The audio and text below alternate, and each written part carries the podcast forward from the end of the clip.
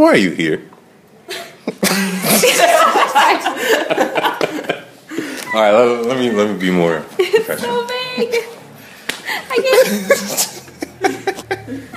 Such a vague question. I don't know. Hold on, let, let, let me answer. Let me ask it again. Okay, okay. Why are you here at Georgetown? Um. Oh God. I guess. Um. I decided to come to Georgetown because of. Uh, when I was looking at schools, I was really interested in the school foreign service. Um, so I thought the um, idea of men and win- women for others and um, the aspect of um, foreign service was very interesting.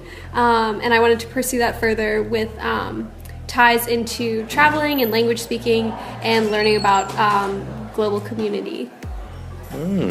What do you want to do afterwards? Um, I have absolutely no idea.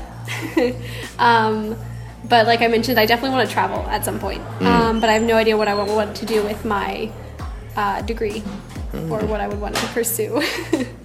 If you could go back to when you first got to campus, what would you tell wide-eyed Evan Woodill?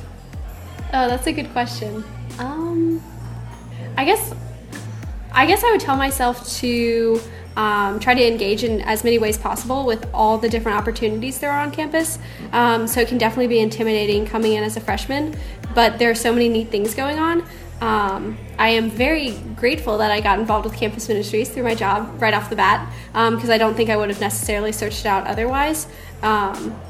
Just because like the introverted like frightened of like searching out new things. Hmm. But i do think it's been a good thing to find new spots and to try different things and find out what works for me. And already feeling a little more settled sophomore year is a great feeling.